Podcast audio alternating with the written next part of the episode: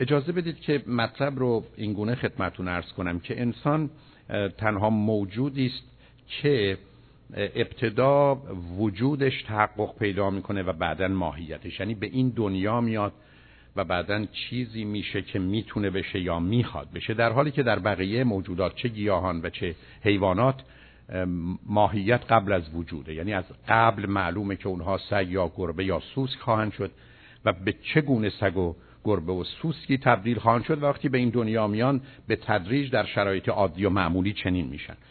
بنابراین انسان موجودی است که باید گفت باید انسان شدن رو یاد بگیره و از اونجا که در جهان حیوانات غریزه یا اینستینکت به عنوان یک مکانیزم خودکار ناآگاه مسلط خادم نوع متناوب متوجه هدفی کار سازگاری موجود رو با محیط اطرافش فراهم می‌کنه وقتی به انسان می‌رسیم در تحلیل دقیق و درست انسان به هیچ وجه غریزه یا instinct ی نداره و سه درایو یا کشش طبیعی یا به قول دکتر هوشیار سائق و سائقه در انسان بیشتر تشخیص داده نمیشه. بنابراین انسان باید انسان شدن رو یاد بگیره. اما برای انسان شدن باید خمیره و مایه و زمینه رو داشته باشه که به نظر می‌رسه در طول تاریخ تکامل به هر حال اون به وجود آمده و نکته ای که لازم هست تا او بتونه خودش رو انسان کنه بدون تردید چیزی است که در هیچ جای دیگر طبیعت وجود نداره و اون آزادی است. یعنی انسان باید از آزادی خودش یعنی حق انتخاب خودش بهره بگیره تا بتونه خودش رو آنگونه که شعن و مقام انسانی هست بسازه و به وجود بیاره. بنابراین همان گونه که به هر حال به اشاره در باورهای کلی اعتقادات بزرگ یا ادیان بزرگ آمده انسان با مسئله آزادی از بقیه موجودات جدا میشه و به دنبال درخت و میوه دانایی است که از طریق اون بتونه این آزادی رو به انسان شدن خودش مبدل کنه. و به بیان دیگه آزادی است که زمینه رو برای آگاهی فراهم می‌کنه و این آگاهی است که موجب آزادی بیشتر انسان میشه و به نظر می‌رسه که در تحلیل نهایی مسئله اصلی و اساسی انسانی آزادی و آگاهیه و نه برداشته. به نظر من خیلی کودکانه عجیب و غریبی که اساسش بر گناه اولیه و مسائل و مشکلاتی است که در اون زمینه به وجود آمده. بنابراین مسئله آزادی و آگاهی نه تنها لازمه انسانیت بلکه برای انسان شدن واجبه. و به همین دلیل است که من و شما باید در مسیر و شرایط و وضعیتی خودمون رو قرار بدیم که اگر شوری شوقی و حتی نیازی به دانستن داریم اون رو با یک چیز دیگه همراه کنیم تا شاید بشه به نتیجه رسید و اون بیطرفی کامله. یعنی انسانی که مشتاق و حتی محتاج دانستن هست باید به مرحله برسه که حاضر باشه همه برداشت ها و دریافت ها همه قضاوت ها پیشتاوری ها و تمام آنچه رو که به عنوان حتی تعصب می‌شناسیم کنار بگذاره تا آمادگی این رو پیدا کنه که بتونه با واقعیت و حقیقت آنگونه که هست آشنا بشه. و این بیطرفی و نه بیتفاوتی هست. که در جهان علم ما رو به واقعیت میرسونه در فلسفه و مذهب بر اساس تعریفی که خود دارند به حقیقت میرسونه. در هنر هم به واقعیت و حقیقت و حس و احساس و ابراز اون میرسونه. در عمل ما رو به عدالت و انصاف میرسونه. در رابطه ما رو به محبت و عشق میرسونه. در ارتباط با جامعه و مردم من و شما رو به آزادی و آزادگی میرسونه.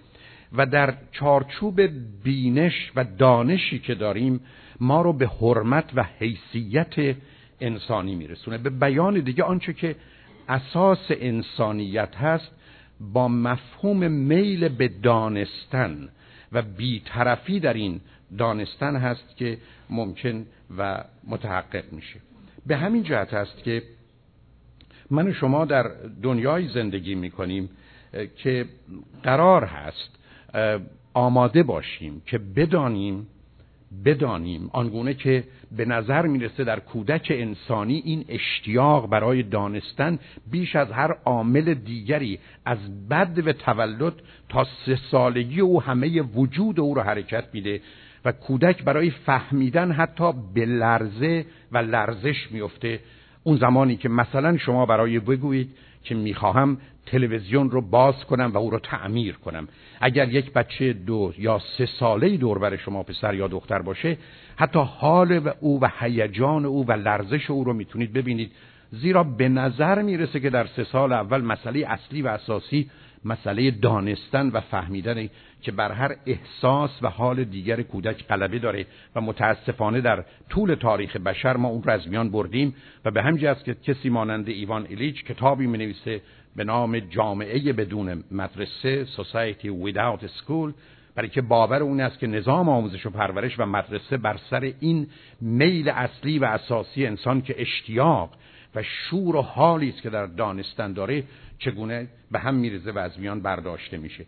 بنابراین مسئله اصلی و اساسی این است که آیا من و شما در این جمعی که هستیم آماده ایم که بدانیم و برای این دانستن آماده ایم که بیطرف و نه بی تفاوت باشیم. دو سه نکته رو مایل هستم که به عنوان امیدم خدمتتون ارز کنم. امید اول من این است که خودتون رو از عقیده و نظرتون جدا کنید. این عقیده و نظر همونطور که می‌دونید برگزیده شده. هیچ کدام از ما خودمون این عقاید و نظریات رو به وجود نیاوردیم.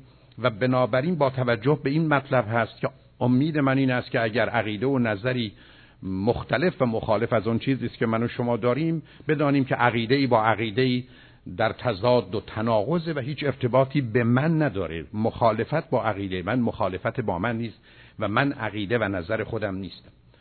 دومین نکته ای که امیدوار هستم بر همین اساس بهش توجه کنید خودتون رو ناراحت ناراحت و نگران موضوع ها نکنید. احتمالا هر عقیده و نظری که من و شما داریم میلیون ها بلکه میلیاردها نفر در طول تاریخ و همکنون با اون مخالفن. بنابراین حالا یک جمع چند صد نفره یا بعدا جمع چند هزار نفره به جمع این مخالفین بپیوندن. تفاوت و تغییری نمی‌کنه. بنابراین چون بسیاری از ما حساس میشیم که واقعیتی و یا حقیقتی احتمالا لوس شده و جهان دگرگون شده یا دگرگون خواهد شد خودمون رو اذیت می‌کنیم در حالی که واقعیت مسئله این است که موضوع به گونه دیگری است. و نکته دیگری که بسیار در موردش حساس هستم این هست که اگر احتمالا بعد از شنیدن عقیده و نظر دیگر و مختلف و متفاوتی دارید لطفا و حتما اون عقیده رو نگه دارید. برای که احتمالا درست دقیق و مناسب. و به هیچ وجه در اون تغییری به وجود نیاد. ولی اگر احتمالا مخصوصا با عقاید من و یا نظر من موافقید لطفا و حتما در اون شک کنید و آماده باشید که احتمالا اشکال و اشتباه اون رو همکنون یا بعدا پیدا کنید. بنابراین خودتون رو گرفتار موضوع ها و مسائل همونطوری که به هر حال بیش از من ازش باخبرید نکنید. آنچه که امروز می‌دانیم این هست که از برخورد دو عامل ناآگاه یکی طبیعت کور و دیگر انسان نادان آگاهی و شناخت به وجود آمده یعنی انسان در برخوردش با دنیای خارج آگاه شده. این همون نظری است که افلاتون تصور می‌کرد ما با حقیقت و واقعیت در جهان دیگه آشنا شدیم و بنابراین در برخورد با اون یا نوعی از اون آنچه که از یاد بردیم به خاطر میاریم و بحث مسل یا مسل افلاتونی به اون مرتبطه. در حالی که ارسطو شاگرد او معتقد بود که ما درست مانند آینه هستیم که بیرون در ما منعکس میشه اما این آینه که امروز مانند دوربین عکس برداری و فیلم برداری است اون رو به گونه ای تبدیل می‌کنه که برای درون ما قابل درک و فهمه و مشخص است که نظر ارسطو بدون تردید با واقعیات علمی سازگاره گرچه گفتگوی افلاتونی همچنان می‌تونه در اوج خودش و در جای خودش معنا و مفهومی داشته باشه. به حال امروز می‌دانیم که از برخورد دو عامل ناآگاه طبیعت کور و انسان نادان آگاهی و شناخت به وجود میاد. و همونطور که می‌دونید سه سیستم آگاهی و شناخت در جهان به وجود آمده. یکی سیستم علمی دیگر سیستم فلسفی و سوم سیستم مذهبی. و در مقابل این سه سیستم علمی فلسفی و مذهبی از نظر شناخت و آگاهی خورده سیستم های یا سب سیستم های اینجا و اونجا به وجود آمدن که نمونه اون در فرهنگ و جامعه خود ما عرفان هست. که گرچه طرفداران و مدعیان اون اون رو به نوعی ارائه می‌کنن در تحلیل نهایی و دقیق یک باور مذهبی است که بیشتر پروبال خودش یا شاخ و برگ خودش رو مانند یک گیاه به زیر زمین برده و پنهان کرده و گل خودش رو نشون داده و ارائه کرده و اون رو با زمینه های احتمالا انسانی و فلسفی همراه کرده. و الا در تحلیل نهایی باورهای عرفانی در آخر کار ریشه و پایه و مایه در زمینه های مذهبی دارند و به همین جهت است که عرفای بزرگ غالبا به نوعی این گرایش ها رو هم به حق هم نماینده حق بر روی جهان داشته و همچنان دارند. به هر حال آنچه که در اینجا اهمیت داره اینه که سیستم علمی بحث و گفتگویی است که استادان خوب عزیز و من در حد بزاعت مزجات و کمی که در این زمینه دارم امیدوارم بتونم دربارش با شما سخنی داشته باشم. وقتی که به مسئله علم می‌رسیم مخصوصا هم در زبان فارسی هم در بیشتر زبانها دو تا معنا از این مفهوم علم به نظر می‌رسه که هست. یکی علم به معنی عام و کلی است یعنی همه دانسته ها یا دانستنی ها و این لغت علم یا این واژه علم در اینجا در مقابل جهل و نادانی قرار می‌گیره. همینقدر که شما می‌دونید تاریخ تولد پسرتون کی هست همینقدر که می‌دونید امروز صبح صبحانه چه میل کرد. این خودش یه علمه. یعنی همه دانسته ها در مقابل نادانسته ها یعنی آنچه که در مقابل جهل قرار می‌گیره. و بنابراین علم در یه چنین مفهوم عام و کلی همه آگاهی های انسان رو در بر می‌گیره و اصولا بحثایی که درباره علم یا عالم بی عمل میشه در این حرینه و آنچه که گفته میشه برخی از اوقات مثلا خداوند عالمه قصد این است که نادانی و جهلی در اون نیست. مقصود نیست که فیزیکدان یا شیمیدانه. نه معناش این است که از فیزیک و شیمی خبر نداره. ولی می‌خوام توجهتون رو به این نکته جلب کنم که معمولا وقتی مردم لغت علم رو به کار می‌برن مسئله نوعی دانستن و دانایی است در مقابل نادانی و ندانستن. در حالی که مفهوم دقیق علم یا خاص و جزئی علم به عنوان ساینس مقصود موضوعهای مادی محسوسی هستند که قابل اندازگیری و یا آزمون هستند. یعنی روزی که شما درباره ساینس صحبت می کنید درک واقعیتی است درباره جهان محسوس و ملموس و مادی که قابل آزمون هست و آزمون شدنی است و آزمایش میشه بر روی اون کرد. و قالب اوقات با دو مفهوم اندازه و مفهوم درصد بیش از هر چیز دیگه خودش رو می‌تونه نشون بده. بنابراین وقتی که کسی میگه من scientist هستم معناش این است که من در جهان فیزیکی و مادی حرفی برای احتمالا گفتن و یا زمینه و آمادگی برای شنیدن دارم. بنابراین این مفهوم علم این مفهوم علم یعنی آنچه که محسوس و ملموس و قابل اندازهگیری و آزمون شدنی است البته در تحت شرایطی که در متدولوژی و بحث‌های مربوط به مطالعه و تحقیق داریم مفهومی است که در جهان علم مورد نظر هست. و همونطور که ملاحظه می‌کنید موضوعی است. فیزیکی مادی محسوس. البته این مسئله محسوس به معنایی نیست که از نظر حواس من تنها مورد نظر است بلکه الان در این فضا اگر رادیویی گذاشته بشه تلویزیونی گذاشته بشه امواج رادیویی و تلویزیونی رو می‌گیره و مطالبی رو به عنوان خبر یا مطلب رادیویی یا تلویزیونی پخش می‌کنه در حالی که من و شما احتمالا از اون بیخبریم. آنچه که در این زمینه مورد نظر هست مهم نیست که مرئی یا نامرئی. مهم این نیست که به صورت انرژی یا ماده. آیا به صورت امواج یا احتمالا جسمی جامد هست یا مانند هوا یا بخار یا دوده. آنچه که جنبه فیزیکی و محسوس و ملموس و مادی داره موضوع علمه. به همین جهت است که علم با آنچه که محسوس و ملموس و مادی و قابل اندازه‌گیری نیست کاری نداره. به هیچ وجه. این نکته است که بسیار اهمیت داره. در حوزه و حریم علم نیست. و در اینجا لازم است این نکته را عرض کنم. که وقتی که گفته میشه مطلبی علمی است یعنی مطلبی است که در چارچوب جهان فیزیکی محسوس و ملموس مادی قابل اندازه‌گیری است و اگر در چارچوبی قرار بگیره که از نظر علمی به عنوان یه واقعیت شناخته و پذیرفته بشه این موضوع علمی است. معناش این است که در این زمینه این موضوع درسته. اما مسئله درست و غلط با موضوع علمی و غیر علمی کاملا مطلب متفاوتی است.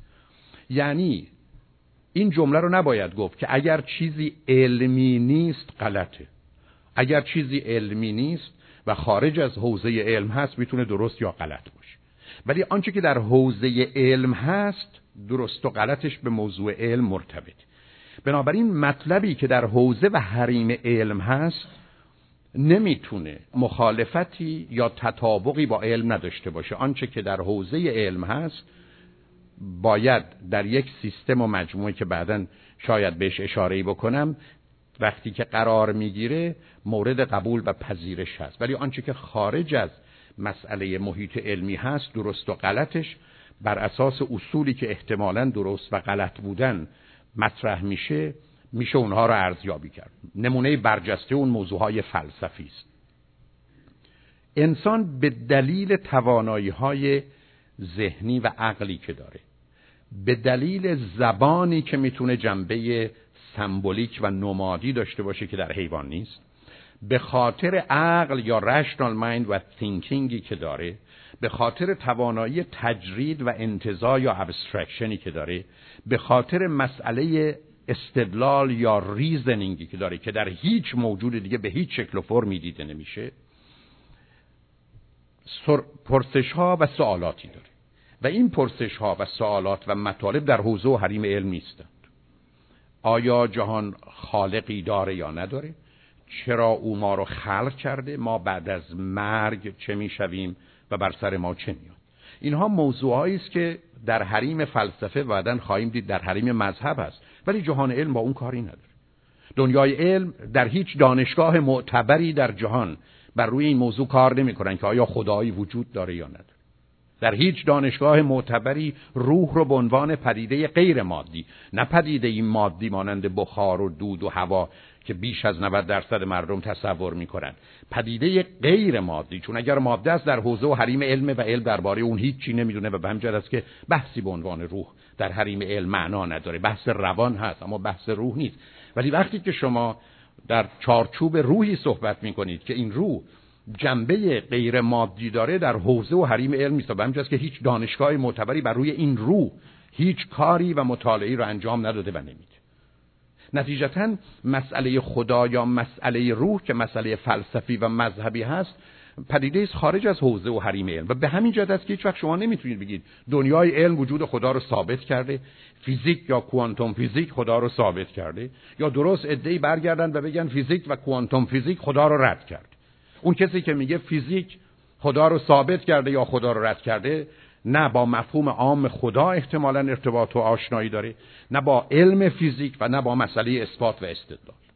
بنابراین حوزه و حریم مسائل علمی و فلسفی مشخصه مانند موضوع اخلاق یا مورالیتی که از آن فلسفه است و به دنیای علم تا به امروز یا بیشتر اوقات ارتباطی نداشته. و معلوم است که مسئله فلسفه به دو موضوع اصلی و اساسی می‌پردازه. یکی مسئله شناخت و آگاهی و دیگه مسئله هستی یا اگزیستنس و در این حال خود هر علمی وقتی که موضوع مطالعه علمی قرار می‌گیره به عنوان فلسفه اون علم شناخته میشه. یعنی فلسفه فیزیک وقتی است که علم فیزیک موضوع مطالعه علمی قرار می‌گیره. اما فلسفه به معنی خاص درست مانند علم به معنی متافیزیک یا مابعد و طبیعه است. و به همین که بسیاری از اوقات سخن فلسفی سخنی است درباره آنچه که غیر از طبیعته و به همین است که چون خارج از طبیعت یعنی موضوع علمی نیست و معنای دیگه این است که مسئله متافیزیک یا فلسفه در این تحلیل مسئله است که در جهان فلسفه و مذهب و هیچ ارتباطی به دنیای علم نداره و بنابراین دنیای علم در اون زمینه حرفی و نظری و عقیده نداره. به همین جهت است که متافیزیک یا بعد و طبیعه یعنی آنچه که به عنوان هستی شناسی است هستی شناسی که نه به هستی مرتبطه و نه به انسانی که این هستی رو می‌شناسه. یعنی مبحث و موضوعی کاملا خارج و متفاوت از حریم علمی. و در همین چارچوب است که مباحث مذهبی مطرح میشن. این سیستم دیگه که سیستم مذهبی است که مذهب دو تا معنا داره. یکی در مفهوم مذهبی خودش قرار می‌گیره که بحث درباره نوعی از فلسفه است به عنوان فلسفه اولا یا الهیات اون رو می‌شناسیم یا وارد حریم فلسفی میشه و در نتیجه با مسائل اخلاقی و انسانی و نظام باورها و اعتقادات و جهان بینی روبروست که حتی فراسوی برداشت های فلسفی است که مبتنی بر علما عقلا واقعیتند در حالی که علمی عقلی و واقعی نیستند ولی از استدلال عقلی بهره می‌گیره.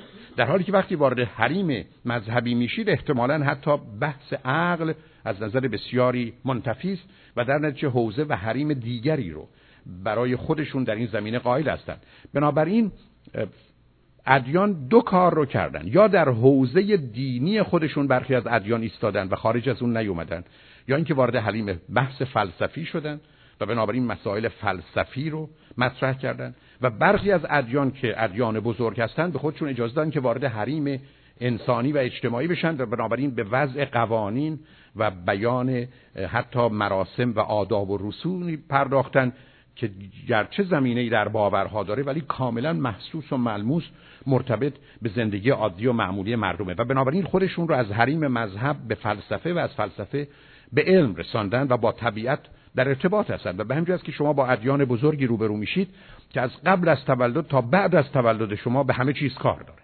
در حالی که در مفهوم تفکیک شناخت و برداشت علمی فلسفی و مذهبی. مذهب در جای خودش مختلف و متفاوت از فلسفه و فلسفه در جای خودش متفاوت از مذهب و علم قرار می‌گیره.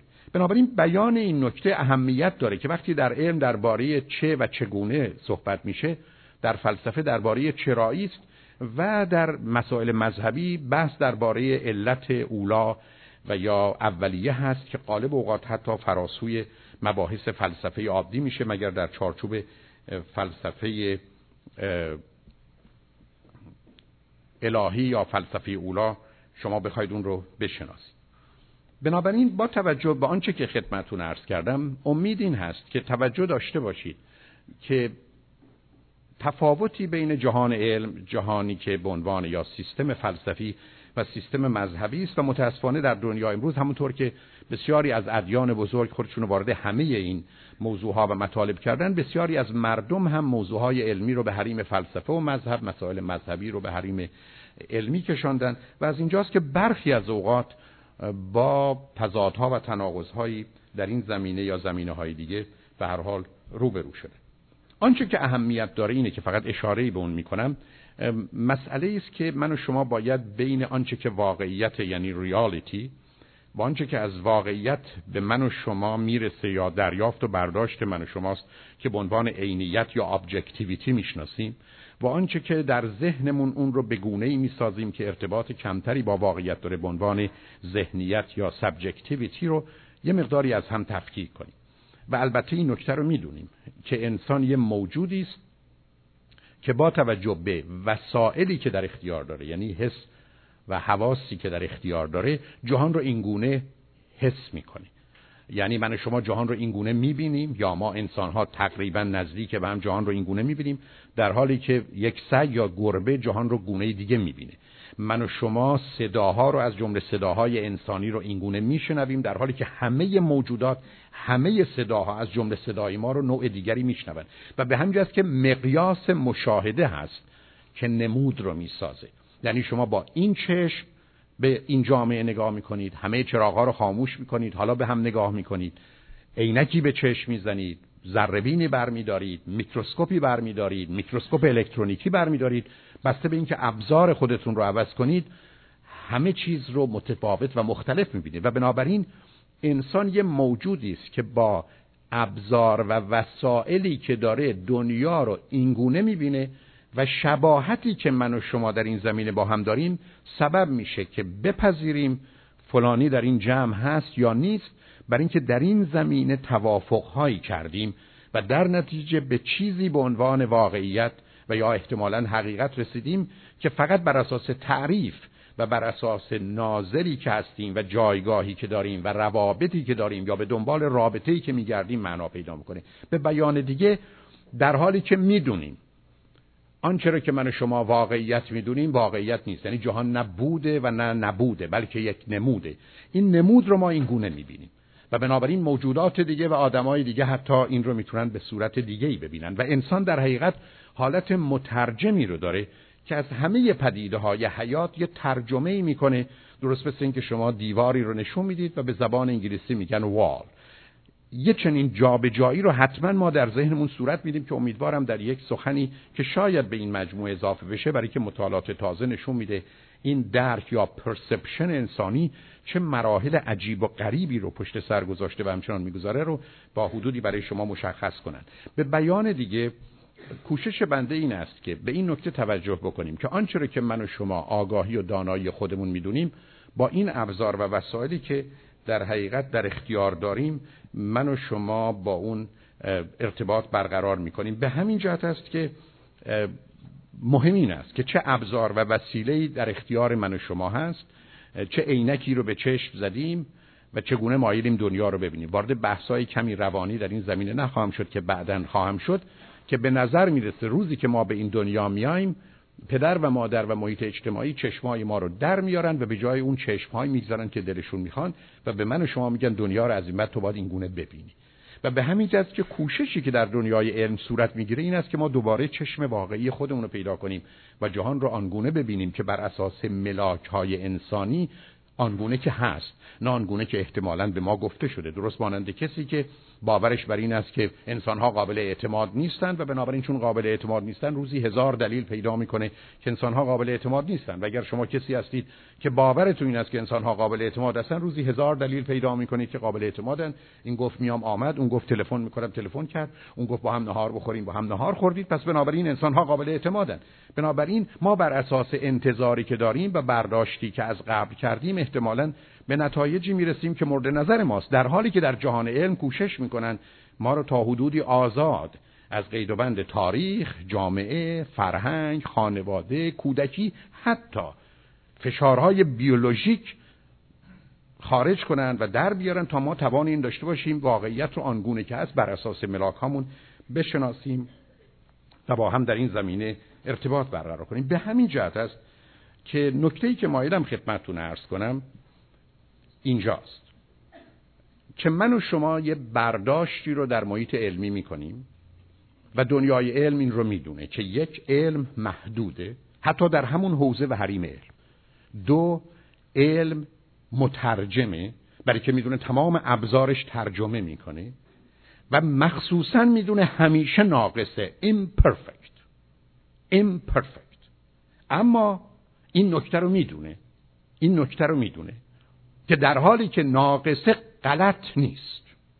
چون بسیاری از مردم ناقص رو با غلط اشتباه می‌کنند. به همین جد است که در حوزه و حریم ریاضیات بر اساس قرارها میشه گفت که مسئله حتی نقص علم یا تقریبا منتفی یا نزدیک به انتفاست نتیجتا اون چیزی که اهمیت داره این است که دنیای علم می‌دونه ناقصه. اما دنیای علم با وجودی که می‌دونه ناقصه قبول نمی‌کنه که غلطه. اگر شما می‌بینید مطلب یک روز علمی بوده و امروز گفتن غلطه علتش این است که اون علمایی که تصمیم گرفتن این موضوع علمی است نظرشون غلط بوده. یعنی تفاوتی است که باید بین علم و عالم قبول کرد و یا قائل شد. علم علم در حالی که عالم کسی است که بر این علم خبر داره و از اون در حقیقت مطلع. بنابراین وقتی که صحبت از این است که علمی غلطه من و شما باید بدونیم که احتمالا علمایی بودن که مجبور بودند یا انتخاب کردند که نتیجه گیری کنند. به بیان دیگه خیلی از وقت درست مانند مسئله داروها. شما دارویی رو دارید احتمال می‌دید که این دارو می‌تونه برای بیماری مفید واقع بشه.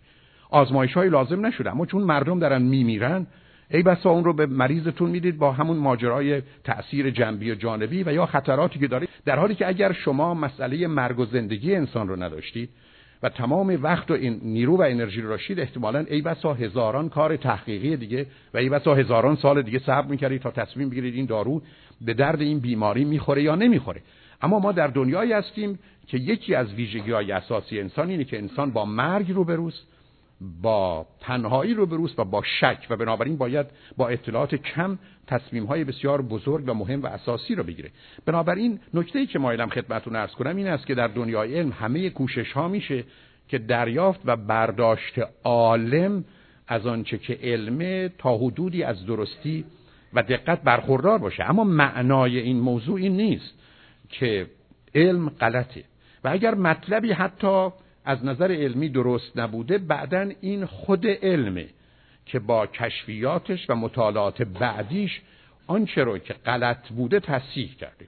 حتی شما می‌دونید در جمع علما وقتی که شما میرید کوشش همیشه در این است که آنچه رو که تا به حال گفتن رد کنن و اصولا تز دکترا در دانشگاه ها برای رد باور و عقیده است تا احتمالا مطلب دیگری صحتش با دقت بیشتری پذیرفته بشه. به بیان دیگه در دنیای علم کوشش به جهت رد هر نظریه علمی است. کوشش در جهت رده در حالی که وقتی شما به محیط های مذهبی میرید تمام کوشش این است که حتی واقعیات رو پنهان کنیم تا عقیده ای رو ثابت کنیم. عقیده ای که ای بسا از بیخ و بن از اول تا آخر به دلیل واقعیات و حقایق بطلانش مشخصه. اما چون تصمیم گرفتیم اون رو اثبات کنیم حاضر نیستیم هیچ نظر و عقیده مختلف و متفاوتی رو بشنویم. بنابراین در جهان علم اگر احتمالا برداشت علمی بوده با گذشته زبان این خود علم هست که اون رو تصحیح کرده و کنار گذاشته. و این معناش نیست که پس اگر موضوع علمی است احتمالا غلط نخواهد بود. می‌تونه غلط باشه. ولی من و شما وقتی که عزیزی رو داریم که در خطر مرگ قرار گرفته نظر پزشک و دکتری رو میپذیریم و دارویی رو به او میدیم که فکر می‌کنیم احتمال زنده نگه داشتن او هست در حالی که هیچ کس در جهانی که زندگی می‌کنیم به دلیل نسبیت همه چیز و این که تنها قانون مطلق جهان نسبیته می‌دونیم که هیچ قطعیتی و تضمینی برای هیچ چیزی در جهان وجود نداره. و در نتیجه ما همیشه با احتمال و امکان روبرو هستیم و علم هم در تحلیل نهایی شاید هیچ چیز جز تئوری احتمالات نیست و خارج از اون حرکت نمی‌کنه. این رو به این دلیل عرض می کنم که بسیاری از مردم به خاطر اینکه مثلا در گذشته حرفی زده شده و بعدا تغییری در اون پیدا شده به خودشون این اجازه رو میدن که حالا بگن چون دنیای علم اشتباه کرده که عرض کردم علم اشتباه نکرده برداشت و دریافت و نتیجه گیری عالم بوده که مسئله بوده پس حالا این مطلب رو هم ما قبول نمی کنیم در حالی که شما مطلبی رو که قبول نمی کنید در حوزه و حریم علم به صورت علمی با اون برخورد باید بکنید و بگید از دیدگاه علمی این مطلب علمی این اشکالات یا احتمالا اشتباه رو داره و ضمنا این هیچ وقت راه رو برای شما باز نمی‌کنه که حالا چون احتمالا از هزار موضوع علمی که 900 تای اون همچنان محکم و پابرجا مونده و تغییری درش پیدا نشده من و شما حالا به خودمون اجازه بدیم که هر باور و عقیده بیپایه و بیمایه رو به عنوان حق و حقیقت ارائه بدیم و بگوییم که ما هم همونطور می‌تونیم اشتباه کنیم که دنیای علم کرده. در حالی که می‌دونید در دنیای علم مسئله اصلی و اساسی همیشه اندازه و درصده. اینکه شما به یک کسی هزار دلار بدهکارید اگر یک دلارش بهش دادید نمی‌تونید بگید که من پولمو دادم. تمام بحث در این است که شما به این آدم هزار دلار بدهکار به با دادن یک دلار هنوز 999 دلار دیگه بدهکارید اما در مباحثی این چنین معمولا چون احتمالا من هزار دلار به شما بدهکار بودم باید به شما هزار دلار می‌دادم یه دلارشو دادم پس خیلی راحت می‌تونم استدلال کنم من پول بدهی رو به شما دادم. مهم اینه که اندازه این موضوع و درصد این موضوع کجا بوده که همه موضوعات علمی معمولا به دور مسئله درصد و این مطلب میچرد این نکته رو مخصوصا وقتی بیشتر می‌تونیم بهش توجه کنیم و اجازه در قسمت پایانی عرایزم بهش اشاره کنم که متوجه بشیم مسئله که در علم و فلسفه و مذهب هست و مسائلی که در زندگی من و شما به صورت حس و احساس و عقل هست به گونه مرتبط است به سیستم مغزی ما. شما می‌دونید که آنچه که انسان رو از بقیه موجودات متفاوت می‌کنه مغز. علتش این است که تقریبا در تمام حواس و توانایی انسان حیواناتی هستند که از ما ده برابر و صد برابر قوی ترن. اگر ما شام داریم حیواناتی از جمله سگ شاید یه چیزی نزدیک به پنجاه برابر تواناییشون از ما بیشتر. البته در مجموع ما وضع بهتری داریم ولی در هیچ حسی نیست که حیوانات و موجودات دیگه از ما پنج برابر و ده برابر و صد برابر بیشتر نباشه. آنچه که مسئله انسانی رو متفاوت می‌کنه مسئله تفکر و تعقل و شعور او هست. اما می‌دونیم که ماجرای مغز ما دقیقا همین کار رو می‌کنه.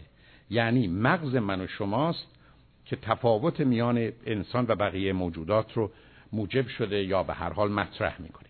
این مغز برخلاف تصور مردم سه تکه کاملا یا سه وصله ناجور. یکی اولی که احتمالا 300 400 میلیون سال در طول تاریخ تکاملش طول کشیده که مغز اصلی ماست یا مغزی است که با خزندگان ما مشترکیم. که همونطور که می‌دونین این سیستم یک فقط بر اساس pleasure and pain درد و لذت کار می‌کنه. سیستمش فقط مسئله مرگ و زندگی است life and death سیستمی است که فقط بر اساس حتی نه تنها reaction یعنی واکنش که reflection همراهه یعنی این قسمت از مغز وقتی که چیزی به سمتش میاد به سمت چشم میاد چشم ابتدا خودش رو میبنده و سرش رو کج می‌کنه. نمیگه اوضاع رو می‌خوام ارزیابی کنم. یعنی reflection و انعکاسه این سیستم مرکز فعالیت های حیاتی من و شماست و فقط با حس کار می‌کنه. یعنی sense و sensation من و شماست که در اونجا کار می‌کنه. قسمت دوم که بعدا بهش اضافه شده و به عنوان مرز می‌شناسیم یعنی limbic system سیستم احساسی و عاطفی من و شماست. این سیستم تفاوتش اینه که از یک طرف خاطرات رو یعنی حوادث رو می‌گیره و ضبط می‌کنه از طرف دیگه حالی رو که به خاطر این اتفاق داشترم ضبط می‌کنه. یعنی اگر من شما رو یک سال قبل دیدم و گفتگوی خوبی با هم داشتیم و رابطه لذت بخشی بوده. امروز که شما رو بعد از یک سال می‌بینم هم یادم هست که شما رو پارسال دیدم هم لذت و شادی ارتباط با شما هم به ذهن من میاد. این همون سیستم احساسی و عاطفی است که من و شما داریم و جالب اینه که برخی از حیوانات این رو دارن. میمون اولشه سگ و گربه بعدش و برخی از پرندگان. و به همین که وقتی که کسانی که با این حیوانات در ارتباط هستند حرفشون است که اگر من غمگین باشم خسته باشم ناراحت باشم سگ و گربه من پنهان میشن غذا نمی‌خورن حرکت نمی‌کنن از من دور میشن یا یه جوری کنار من میان که جنبه نوازش داره حرفشون درسته. به خاطر اینکه در حیوانات این زمینه احساسی و عاطفی محدود در برخی از زمینه ها وجود داره. و بنابراین این قسمت دوم اساسش بر reaction ه یعنی کنش و واکنش. یعنی آدمایی که تو این سیستم هستن وقتی کسی رو می‌بینن که ازش ناراحت بودن ناراحت میشن و اگر ازش خوشحال بودن یا راضی بودن خوشحال میشن و این بلافاصله است. بر اساس قانون طبیعت اکشن و reaction هم عمل می‌کنه. اما لایه سوم مغزی ما که احتمالا کار ده میلیون سال اخیره که بعدا باش مخصوصا کار دارم این قسمت نوکورتکس یا قسمت تازه‌ای که به وجود آمده کاملا زمینه متفاوت داره. و نه تنها بر اساس reflection و reaction کار نمی‌کنه بر اساس اصل respond کار می‌کنه. یعنی پاسخ و بنابراین مطلبی که شما بهش میگید میگه فعلا نگه می‌دارم تا ببینم چه میشه. ای بسا سال دیگه می‌خوام بهش جواب بدم. و موضوع رو وارد سیستم می‌کنه و به هیچ وجه اساسش اون نیست. حتی می‌دونیم این سه قسمت مغز سلولهاش متفاوته. گرچه سلولای مغز اصولا با سلولای بقیه قسمت های بدن مثلا قلب متفاوتن و کار اصلی این یاخته های عصبی یا سلولای مغزی فقط مسئله خبره یعنی با اینفورمیشن کار دارن و به که انسان رو به بهترین تعریف میشه گفت سیستم خبری است. این لایه سوم که تازه به وجود آمده توانایی هایی داره که لایه های دیگه نداره یعنی اولا می‌تونه خودش رو به مرحله آزادی برسونه که بعدا بهش اشاره خواهم کرد. یعنی می‌تونه خودش رو از قید و بندها آزاد کنه. چیزی که در جهان طبیعت همه چیز مجبور و محکوم به این هست که برایند نیروهای گذشته باشه. بلکه در اینجا درست مانند بحثی که در لحظه و ذره هست که مسئله آزادی رو مطرح می‌کنه این قسمت از وجود من شما آزادی که بعدا بهش خواهم رسید. و این قسمت می‌تونه فرمان روایی و کنترل دو قسمت دیگر رو جز در مواردی که مسئله مرگ و زندگی در اختیار بگیره. یعنی این لایه سوم می‌تونه درست مانند پدر و مادری که یا انسان بزرگسالی که توانایی کنترل داره کنترل اوضاع رو به دست بگیره. ولی دو تا شرط داره. شرط اول این است که اولا به درستی رشد پیدا کنه و شرط دوم این است که بخواد کنترل خودش رو یا اداره کردن خودش رو اعمال کنه. اینجاست که به یک باره اصلا مسئله انسان متفاوت میشه و انسان یه موجودی میشه صاحب مغزی که این مغز توانایی این رو داره که او رو آزاد کنه از همه گذشته و از همه قید و بندهایی که وجود داشته. و اگر مورد استفاده و به درستی مورد استفاده قرار بگیره توان اینو پیدا می‌کنه که بتونه من و شما رو از گرفتاری های عقل اول یا مغز اول و دوم نه عقل مغز اول و دوم به مقدار زیادی آسوده کنه تو قسمت های صحبتی که بعد از ظهر خواهم داشت از این قسمت عقلی استفاده خواهم کرد چون متاسفانه وقت کمی کم هست. و اشاره خدمتتون خواهم کرد که مسئله اصلی و اساسی انسان به دلیل آزادی و آگاهی از درون خودش واژه حقیقت و مفهومی رو به اسم عقل rational mind و thinking بیرون میاره که اون ماجرا رو به صورت دیگه نگاه می‌کنه. نتیجه که مایلم همکنون بگیرم و عرایز خودم خاتمه بدم این هست که اگر این عقل یعنی این مغز و این عقل وجود داشته باشه و ما بخوایم ازش استفاده کنیم چون همچنان کار عقل به صورت خودکار و ناآگاه و اتوماتیک نیست بلکه باید مانند اتومبیلی که اونجا پارک شده بخوایم ازش استفاده کنیم. ازش استفاده کنیم ما رو می‌تونه آزاد کنیم در غیر این صورت اگر این قسمت از مغز رشد خودش رو پیدا نکرده باشه و کار خودش رو به درستی انجام نده من و شما درست مانند همه موجودات دیگر طبیعت مجبور و محکومیم که فقط در حریمی که شاید بشه اون رو توانایی های حسی و احساسی گذاشت امکان حرکتی رو داریم. در غیر این صورت آزادی و عمل نخواهیم داشت. و به همین جد است که علم با استفاده از عقل جهان واقعیت رو برای خودش معنیدار کرده روابط پنهان اشیا رو فهمیده قوانین جهان رو کشف کرده و حالا توانایی تغییر و دگرگونی رو که مورد نظرشه در چارچوبی که طبیعت و قوانینش اجازه میده ممکن کرده. و به همین است که من و شمایی که در گذشته در سن سی چل سالگی دندان نداشتیم امروز این دانش اجازه میده که تا آخر عمرمون حتی دندانهای بهتر از سی چل سالگیمون داشته باشیم. یعنی شناختن قوانین طبیعت و استفاده از اون. به همین جهت است که اجازه بدید به اینجا برسیم که من و شما دارای گوهری و یا نعمت و موهبتی هستیم. به اسم عقل که ابتدا باید اون رو رشد داد زیرا مثل بقیه قسمت های بدن خودش رشد نمی‌کنه. و به همجاست که از نظر من در 99 درصد تاریخ 99 درصد مردم عقل نداشتن و همکنون بیش از نیمی از مردم جهان عقل ندارن.